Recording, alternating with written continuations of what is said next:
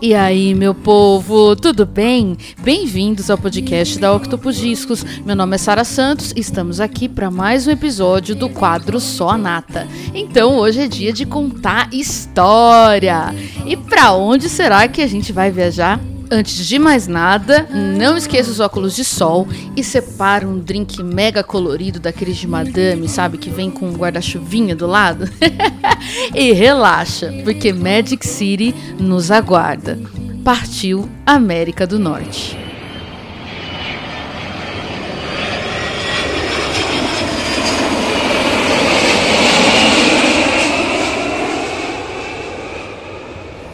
A gente acaba de aterrissar nos Estados Unidos, no estado da Flórida, na cidade de Miami. E a protagonista do Só a Nata dessa segunda-feira é uma cantora e compositora cuja obra é um verdadeiro ensinamento do soul. Minha ídola e inspiração, rainha e única, Betty Wright.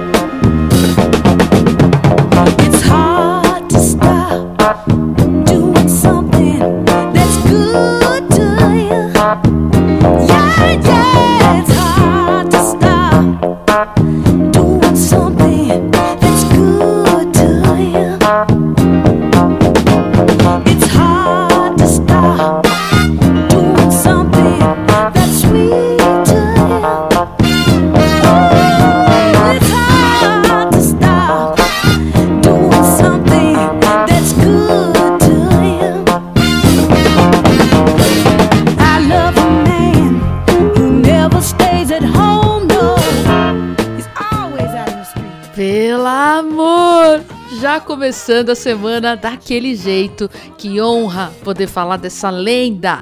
Essa música se chama It's Hard to Stop Doing Something When It's Good to You e é do terceiro álbum dela, de 73. E eu comecei aqui o episódio com essa paulada porque foi a primeira música que eu ouvi da Betty Wright há mais ou menos, sei lá, quando eu tinha uns 20 anos.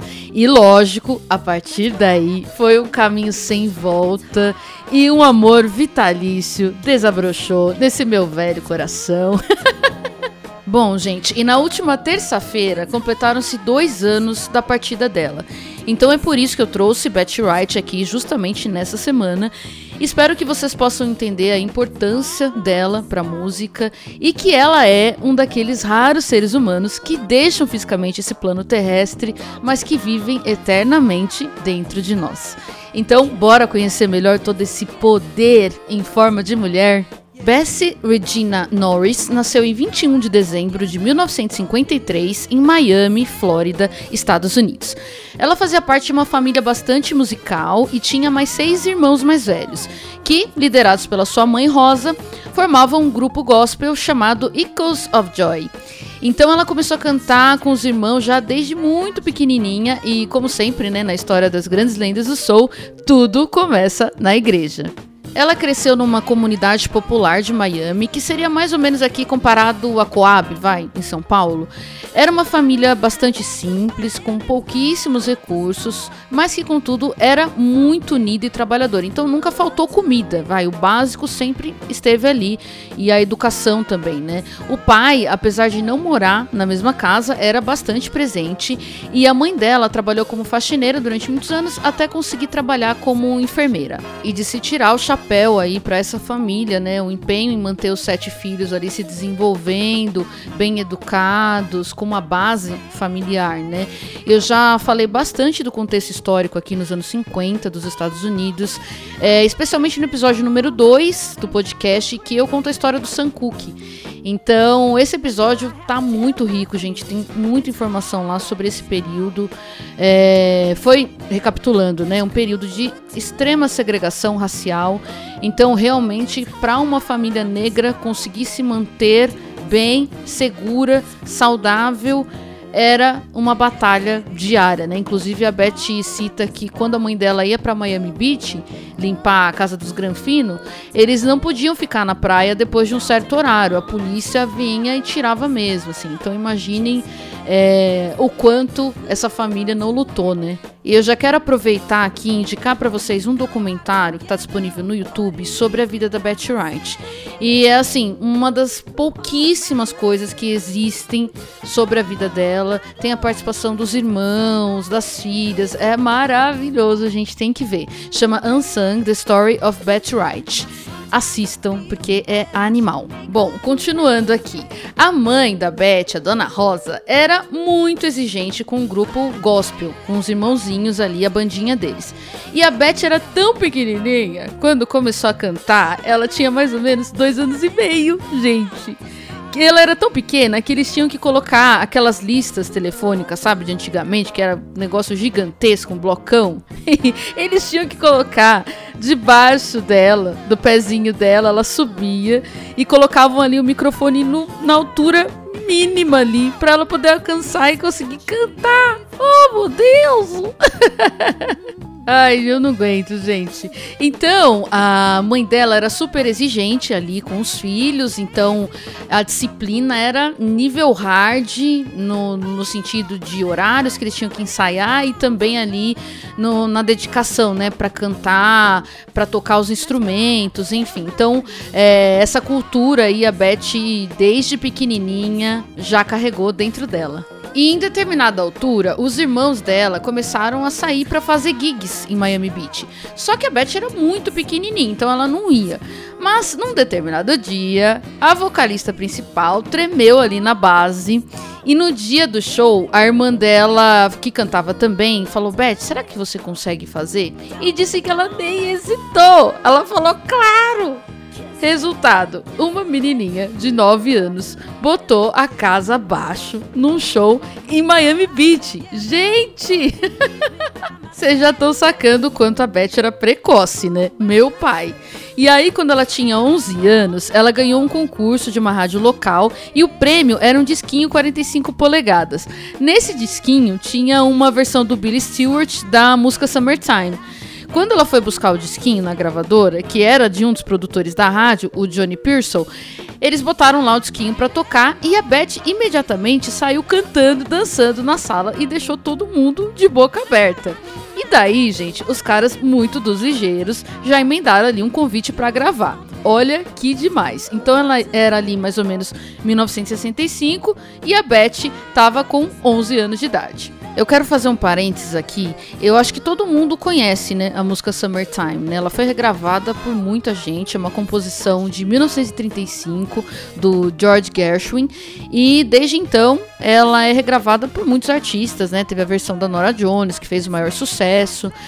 E eu quero parar aqui nesse ponto porque a Mini Betty foi descoberta cantando essa música aqui na versão do Billy Stewart. A pergunta é: vocês já ouviram a versão do Billy? Mano, eu vou tocar aqui e só imaginem uma menininha de 11 anos cantando nessa pegada aqui.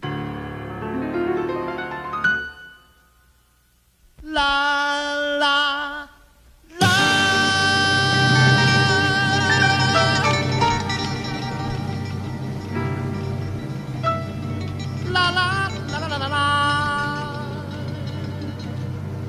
La, la, la, la, la, la. La, la, la. La, la, la, la, la, la, la, la, la, la. La, la, la. La la la.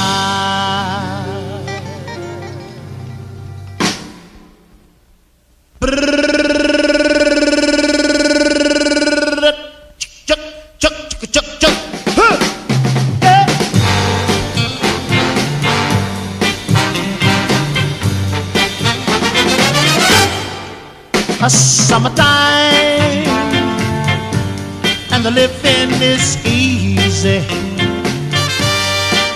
Fish are jumping, don't you know, my darling? I said it right now, and the cotton is high. Like a, yo, lady is a rich girl. mommy's good looking, yeah. So hush, little baby, don't you cry. One of these mornings come, you're gonna rise. Socorro! Mano, essa versão, que é isso?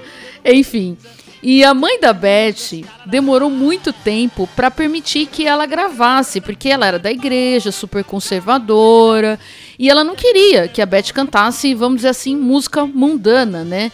E, inclusive, eu falo bastante sobre isso também no episódio do Sam Cooke, dessa dificuldade dos cantores de música gospel conseguirem fazer a transição para música secular, né, que era visto com muito maus olhos, né, e na família da Betty não foi diferente. Enfim, mas foi que foi, até que a mamãe permitiu que Betty gravasse. E temos aí os dois primeiros singles dela, o Good Lovin', que saiu pela Deep City Records, e o Mr. Lucky, que saiu pela Solid Soul, ambos de 67. E aqui vem uma coisa que eu não posso deixar de falar. A Betty tinha 13 anos quando lançou esses singles, e as letras, que não era composição dela, né, indiscutivelmente trazem assunto de gente grande, de adulto. E é complicado conceber que era uma menininha de 13 anos cantando uma temática tão madura. Não é nada explícito ou inapropriado para um adulto, mas certamente é fora do contexto para uma criança de 13 anos. Então, eu acho que tudo aconteceu ali muito cedo pra Betty, né? Por conta do talento gritante que ela tinha e também essa personalidade precoce, né? Uma personalidade imponente ali desde pequena. Eu sei que a gente está falando de 55 anos atrás e de outro contexto social, mas é uma consideração que eu precisava fazer, até porque muitas artistas contemporâneas da Betty exploraram temas bem mais alinhados à idade delas, né? Então acho que tinha muito a ver também ali com a equipe que estava gerenciando esses artistas mirins, né? Enfim, só uma observação. Depois desses dois primeiros singles, ela assina contrato com a Austin Records, que era uma gravadora fundada em Miami e que inclusive ganhou um baita renome nos anos seguintes, justamente por causa da Betty. Isso era então 68 e ela estava ali com seus 14, 15 anos de idade. E ela alcança ali uma relevância grande na cena de R&B da Costa Leste e começa a tocar nas rádios do país inteiro com a música Girls Can Do What the Guys Do. E com esse som, ela pega a 33ª posição nas paradas pop e a 15ª posição nas paradas de R&B. Vai vendo. Vamos ouvir Girls Can Do What the Guys Do.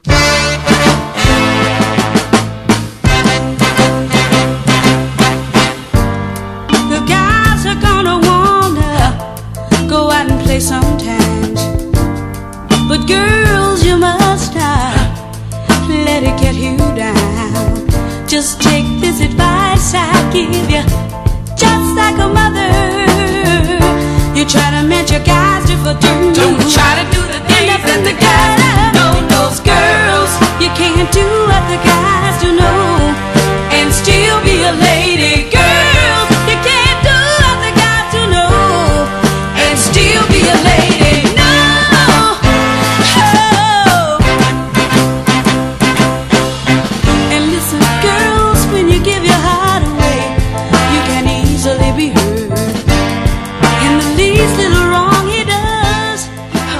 Meu, a voz da Betty com 15 anos cantando desse jeito tão firme, imponente, Jesus, não parece uma mulher muito mais madura, socorro, e cantando uma música, né, que fala que garotas não podem fazer o que os caras fazem e continuar sendo garotas, animal, aí já começa a Betty a mostrar o lado dela aí, que vai percorrer toda a carreira dela. Essa música saiu como single e depois entra no primeiro álbum de estúdio da Betty, o My First Time Around, de 68. E ela já chega chegando, saiu em turnê com James Brown, gente, pra divulgar esse disco, pensa. E ela fala que era a única criança na turnê, eu imagino, mas que a mãe dela sempre estava junto. Aqui as coisas já começaram a mudar para Betty e o dinheiro começa a entrar, tanto que ela consegue tirar a família da comunidade e eles se mudam para um lugar melhor também nesse período.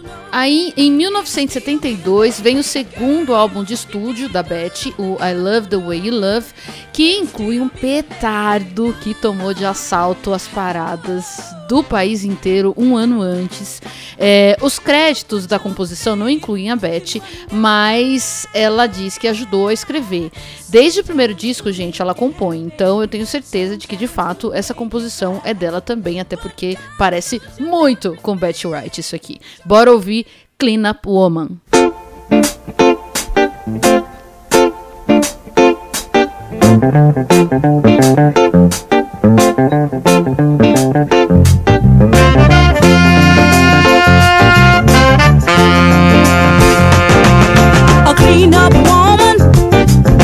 A woman who gets all the love we girls leave behind. The reason I know so much about her is because she picked up a man of mine. Jumping slick was my ruin, 'cause I found out all I was doing was making it easy for the clean-up woman to get my man's love, oh yeah. Just making it easy for the clean-up woman to get my baby's love, uh-huh. Clássico do soul, pelo amor. Esse som aqui alcança o 6º lugar nas paradas pop e o 2º lugar nas paradas de R&B. Ela também recebe uma indicação ao Grammy e uma ao American Music Award, gente, 2 indicações. Mas ela não ganhou nenhuma e quem ganhou foi ninguém menos que Aretha Franklin. Então é perder com honra, né, meus amigos? Pelo amor de Deus. Esse disco vendeu mais de 1 milhão de cópias e foi certificado como álbum de ouro. Lembrando aqui que estamos em 1972, então Betty Wright está entre seus 18 e 19 anos. E olha só onde ela já tá, né? Bom, aí no ano seguinte, 1973, temos o 3º álbum dela, o Hard to Stop, e a música que a gente começou a ouvir aqui no episódio era desse disco, lembram? Esse disco, gente, puta que pariu. Talvez porque aqui a Betty já estava ali caminhando, né, para os seus 20 anos e já tinha acumulado muita experiência, então ela começou a botar mais a mão na música dela, tanto que nesse disco a gente tem 10 faixas e 6 são composições dela. E uma coisa muito interessante começa a ser percebida aqui. A Betty escreve e canta sobre coisas cotidianas da vida das mulheres, ela conta histórias sob o ponto de vista feminino da sociedade, com a mesma naturalidade que os homens falavam sobre o assunto no ponto de vista masculino. Mas isso, gente, nos anos 70, uma mulher negra, numa época escrachadamente machista e numa indústria dominada por homens. Vai anotando aí. Então, a exemplo dessa música aqui que a gente está ouvindo de fundo, a Clean Up Woman, vamos ouvir uma outra desse álbum dela, que conta também uma historinha do cotidiano de uma mulher que contrata uma babá e que de repente perde seu homem para ela. Então, vamos ouvir Babysitter.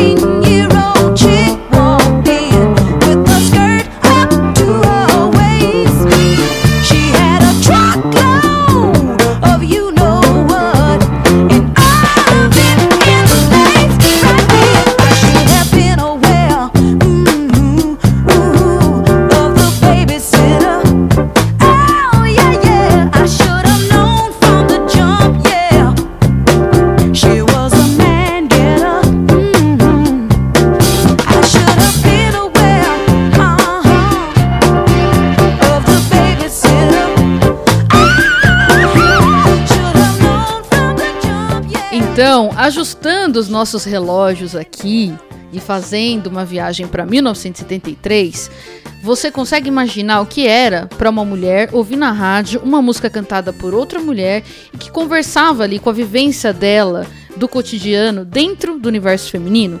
Como que isso poderia não se popularizar? Como? Essa música, que foi uma das primeiras composições da Betty, alcançou novamente o Hot 100 das paradas e ficou em sexto lugar no top de R&B. Vão anotando aí, gente. A Betty era muito ligeira. Impressionante. Ah, e nesse som aqui aparece bem uma característica vocal da Betty, que é o registro de apito. Esses agudinhos que ela dá, sabe? Que são dificílimos de fazer, essas notas extremamente agudas. Então, meus amigos, muito antes de Mariah Carey ficar super reconhecida por essa característica, Mamãe Betty já estava lá fazendo escola. Agora bora pro próximo álbum dela, de 1975, Danger High Voltage. Esse álbum rendeu um Grammy para Betty, finalmente. Ela ganhou um Grammy 2 anos depois do lançamento do disco pela co-composição da música Where's the Love. E ela ganhou junto com o Richard Finch e o Harry Wayne do KC in the Sunshine. Foi a melhor música R&B do ano. Aí vem uma coisa linda. Betty foi a primeira mulher compositora ou co-compositora a ganhar um Grammy nessa categoria. Pensa! Então bora ouvir esse clássico chamado Where's the Love? Let's go!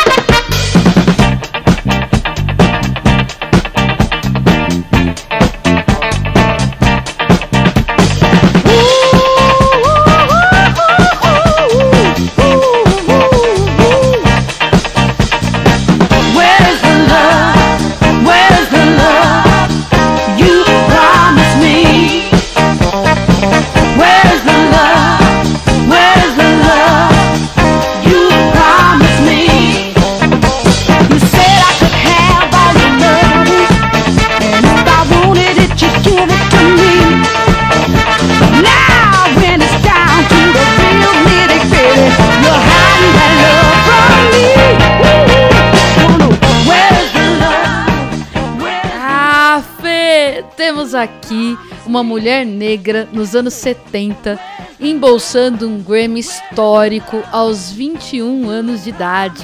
Para!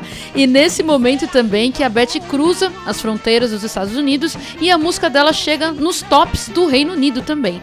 Então, a partir daqui, ela começa a fazer turnê no exterior e viajar o mundo todo.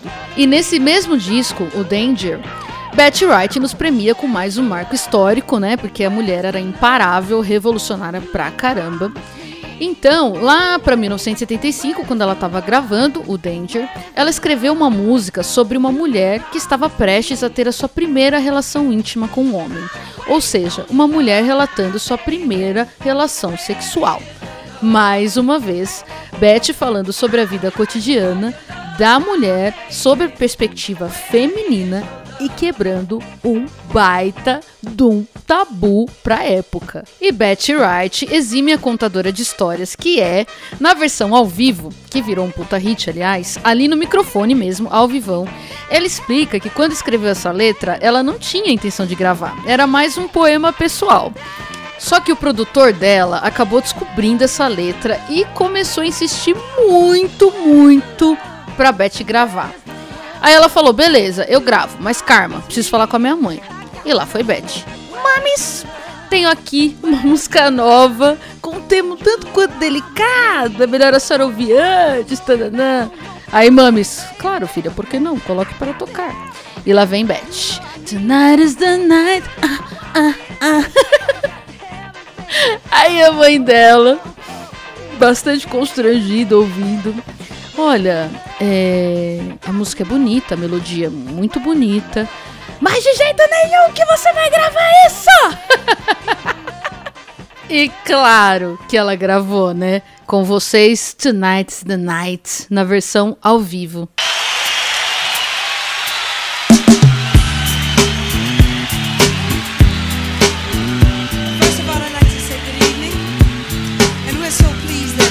So many of you could come out and share all the love and all the happiness we have in store for you.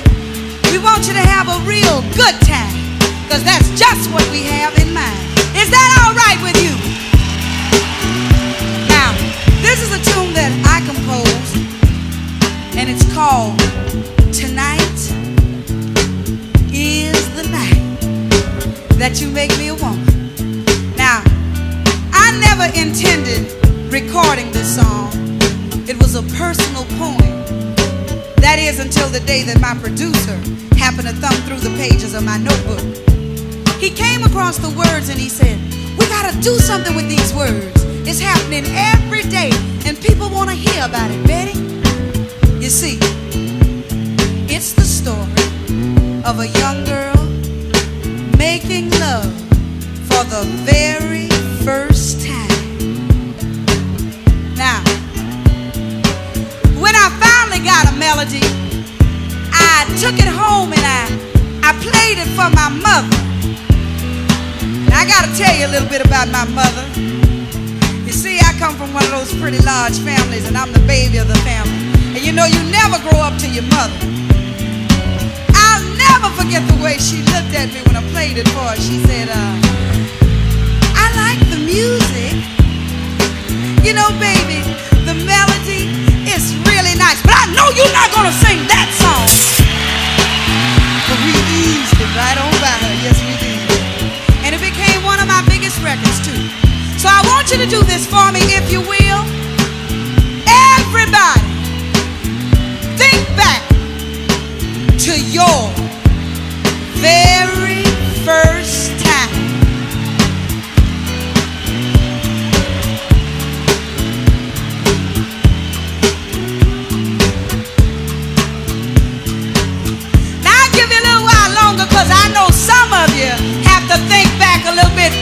Than others. Come on now, I want you to play catch up, because I don't want you waiting till I get to the end of my song saying, oh yeah, now I remember. Now, whether it was good, or you just smiling, it was good, or on the other hand, if it was not so good, here's my story.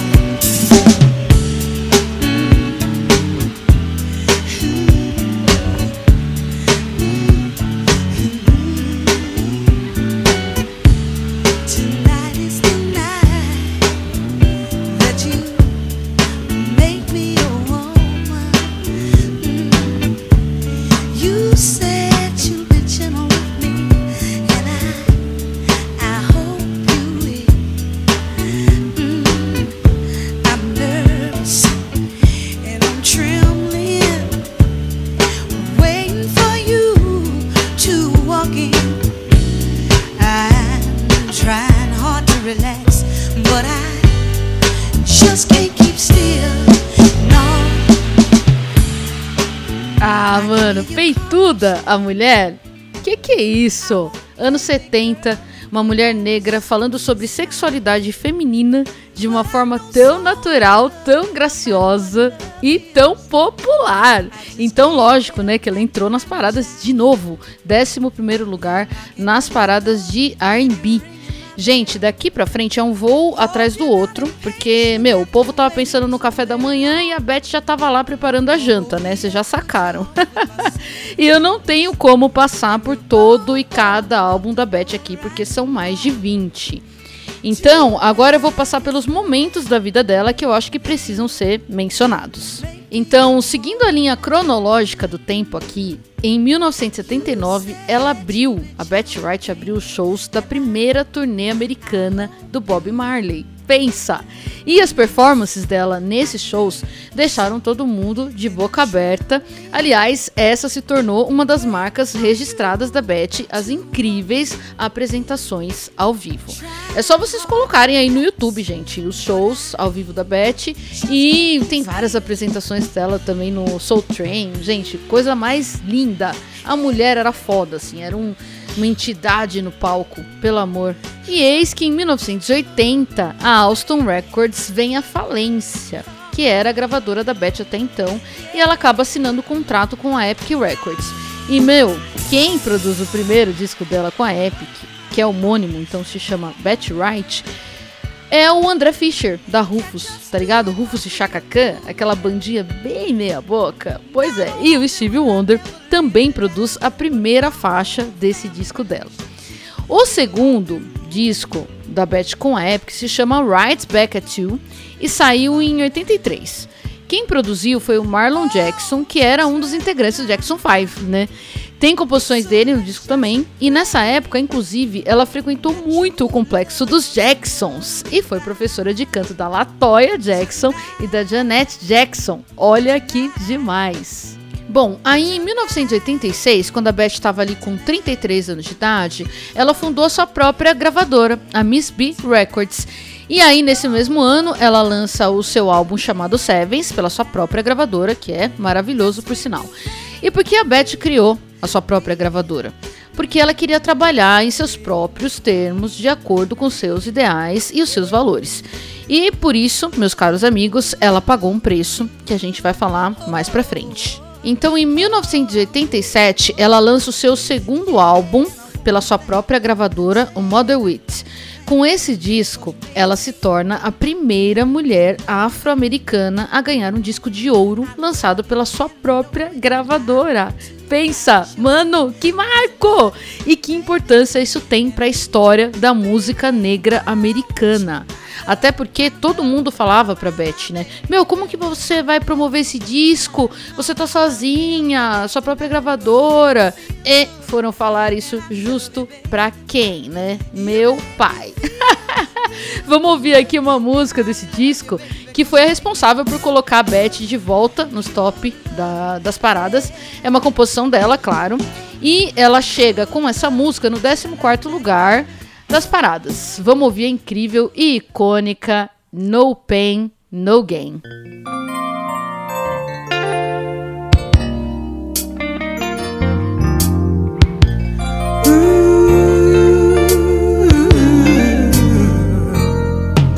My baby and I are back together again. Loving is better than it's ever been. If it weren't for the trials we've been through, I'd never have the courage to come back to you. We're all entitled to make a mistake. We got to prepare for some heartbreak. I was earning my man while I was learning my man. Something you young girls might not understand. No pain, no pain, no pain, no pain, no gain, no gain, no. No pain, no pain, no pain, no pain, no gain, no gain. There was an old lady sitting under a tree. She called me over and she said to me, my days left. Essa música, ai Betinha, você mata nós, né? Pelo amor. Enquanto isso, a gravadora dela com tudo, inclusive gravando e lançando outros artistas. E claro, né, a essa altura a Betty já era uma rainha suprema da música em Miami, na Flórida, uma das mais requisitadas dos Estados Unidos, né? Falam que não há como passar pelo soul na Flórida sem topar com a Betty Wright, né? E como curso natural das coisas, né, lógico, ela foi sampleada também por uma galera pesadíssima. Tupac, Mary J. Blige, Candyman, SWV e mais um caminhão. Bom, daí a Betty segue, né, o seu curso majestoso, lançando disco, se apresentando, escrevendo, fazendo backing vocal para uma porrada de artista, como ela sempre fez, né? Stevie Wonder, Michael Jackson, Stephen Stills, Erykah Badu, Salam Remy, DJ Khaled e por aí vai.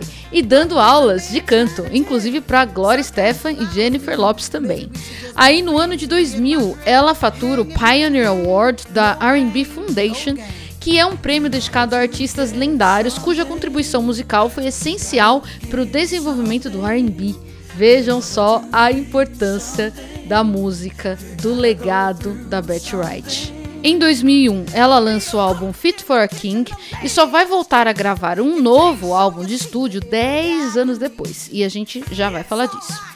Nesse intervalo, em 2003, ela começa a trabalhar com a Joss Stone e coproduz dois álbuns dela, o Soul Sessions e o Mind, Body and Soul, e leva mais uma indicação ao Grammy por esse último álbum da Joss Stone.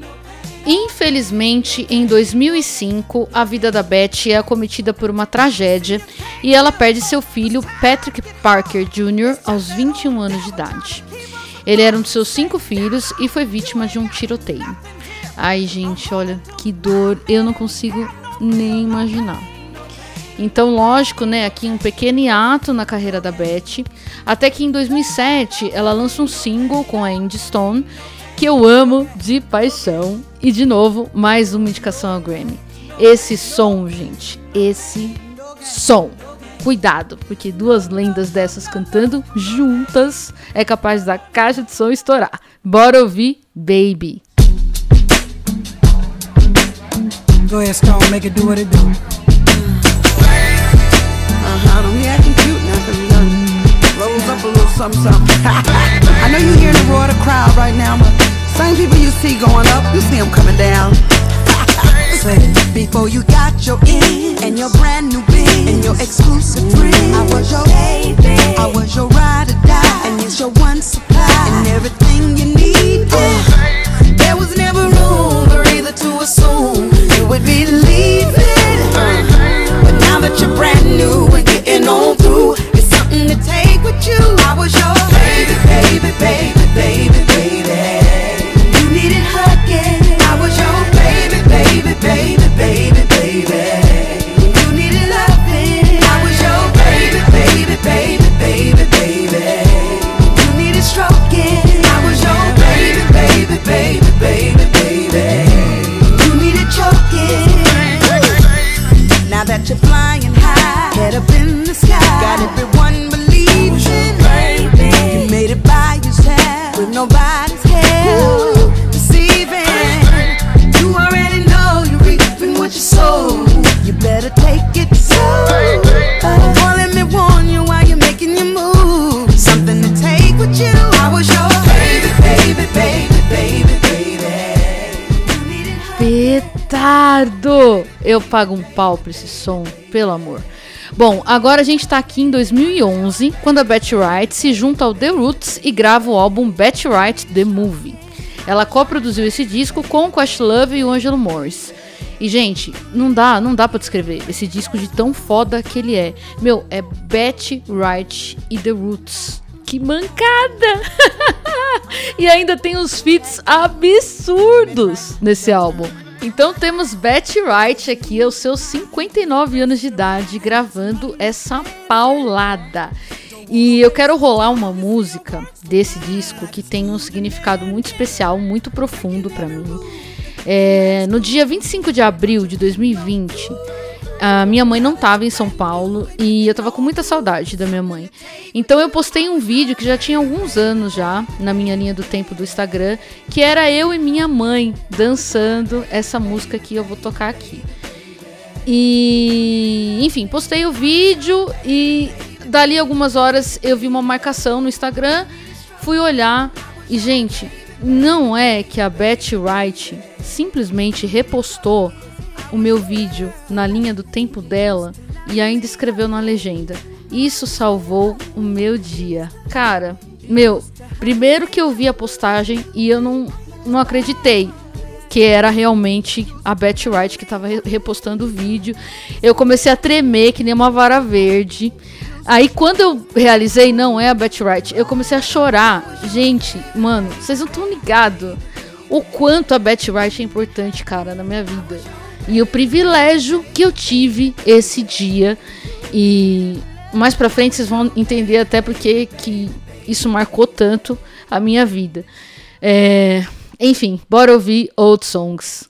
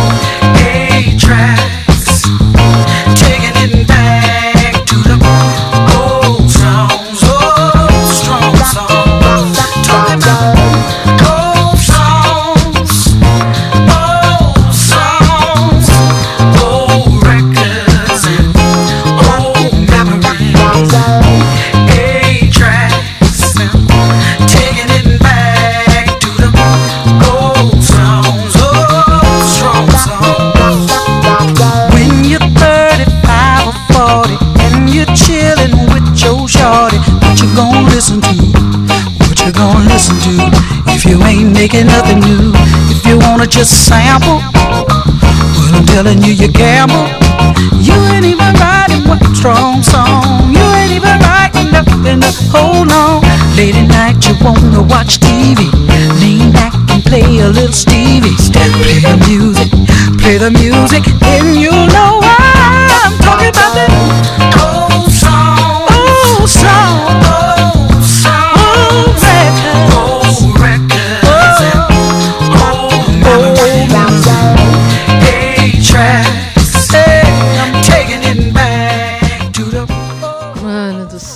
Que som é esse? E a Betty foi indicada mais duas vezes ao Grammy por conta desse descasso com The Roots. E em 2014, no auge dos seus 61 anos de idade, ela lança o seu último álbum de carreira, o Living Love Lies. Bora ouvir uma faixa desse disco que chama Bodyguard e é um feat dela com Rick Ross. I need somebody who's gonna look out for me. I mean, really take care of me.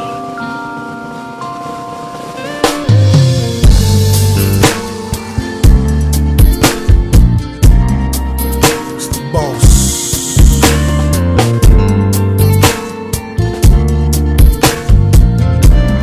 This fly right here. I need a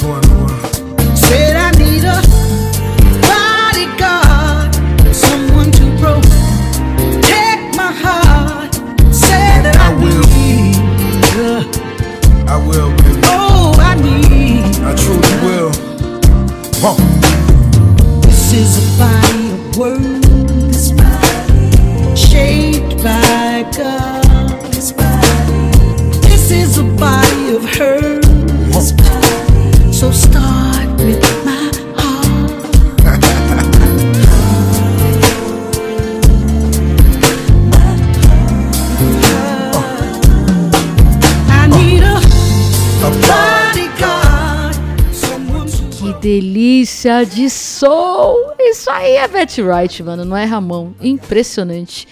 Então, depois desse último disco, ela continua trabalhando ali, como sempre, né?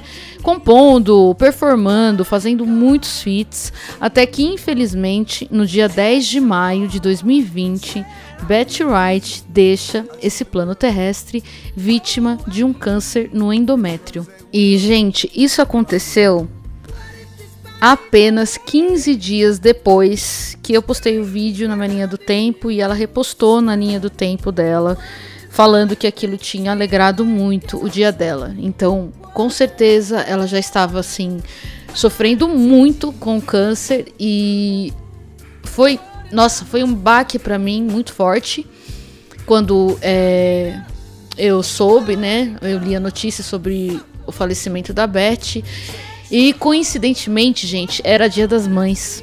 Então, assim, eu fiquei muito feliz quando ela postou, né? Porque, poxa, eu tive a oportunidade de fazer parte de um pedacinho do dia dela, né? E depois vim saber que era um momento ali que ela estava muito doente, né? Mas depois que ela faleceu, assim, foi um dia muito triste pra mim. Eu tô chorando aqui, eu não aguento. Ai, enfim, desculpa, mas foi um dia que eu fiquei muito chateada, eu chorei muito, passei o dia ouvindo as músicas dela, toda a discografia, assistindo shows e tal, e, enfim, que falta você faz, Betty Wright, mas o seu legado tá aí, né, pra sempre. Então a gente passou aqui por toda a carreira desse furacão de mulher chamado Betty Wright. Ela começou a trabalhar tão pequena, né, tão jovem, e dedicou aí praticamente 99,9% da vida dela à música. E se tem um sinônimo pra mim de Betty Wright, esse sinônimo é coragem. Gente, que exemplo de ser humano, que exemplo de mulher. visionária, né? Muito visionária. E que pavimentou caminho, né, para todo mundo que veio depois dela. E bravamente ali lutou para ter o espaço feminino, de expressão feminina, né, que é uma coisa histórica. Então, pelo amor, Betty Wright é sem palavras. E ela pagou um preço bastante alto por ser quem ela era, né? Até porque, gente, muitas pessoas não conhecem Betty Wright, não tem noção da importância dessa artista para Black Music ser o que é hoje. Na minha opinião, ela merecia muito mais menções e reconhecimento do que ela de fato tem. Então, um dos objetivos do Só a Nata é trazer essas histórias aqui. Porém, no caso da Betty Wright, gente, não tem nem como ela ser esquecida, porque para quem conhece a fundo a história da Black Music, a digital dela tá lá, a impressão dela tá lá, é impossível, isso ninguém tira. Uma mulher intensa, batalhadora, corajosíssima, revolucionária, genial. Uma verdadeira mãe do soul. Obrigada, Betty Wright, por esse legado imensurável. Obrigada pelo seu exemplo e pelo seu ativismo. Todo o meu amor, todo o meu respeito. Sua música vive eternamente. E chegamos ao final do episódio. Espero que vocês tenham gostado de conhecer melhor essa lenda chamada Betty Wright. E se vocês gostarem, por favor, compartilhe o episódio com mais pessoas. E me visitem nas redes, é @OctopusDiscos em todos. E lógico, visitem o nosso site, tem um 45 bastante raro da Betty lá, italiano inclusive. Então vai lá conferir, www.octopusdiscos.com.br. Não se esqueçam de ativar o sininho para receber notificação dos próximos episódios e também de me avaliarem nas plataformas, pelo amor de Deus. Me avaliem, me deem as estrelinhas lá de acordo com a percepção de vocês, beleza? Eu gostaria de finalizar aqui com mais uma música do álbum da Betty com The Roots, que é uma composição, também uma história do cotidiano, em que ela fala da importância de uma mulher de verdade encontrar um homem de verdade para dividir a vida e vice-versa, e de que ninguém aceite nada menos que isso. Então, fiquem com Real Woman, aproveitem muito esse bálsamo do soul chamado Betty Wright. Um beijo e até a próxima segunda!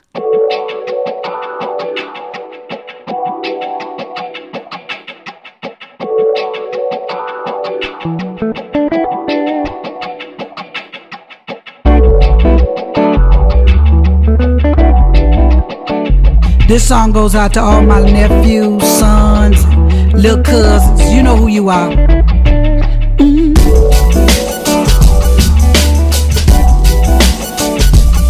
Trying to tell you what to look out for. You know I got your back. Get yourself a real woman so you can be a real man. It's time to stop playing with girls.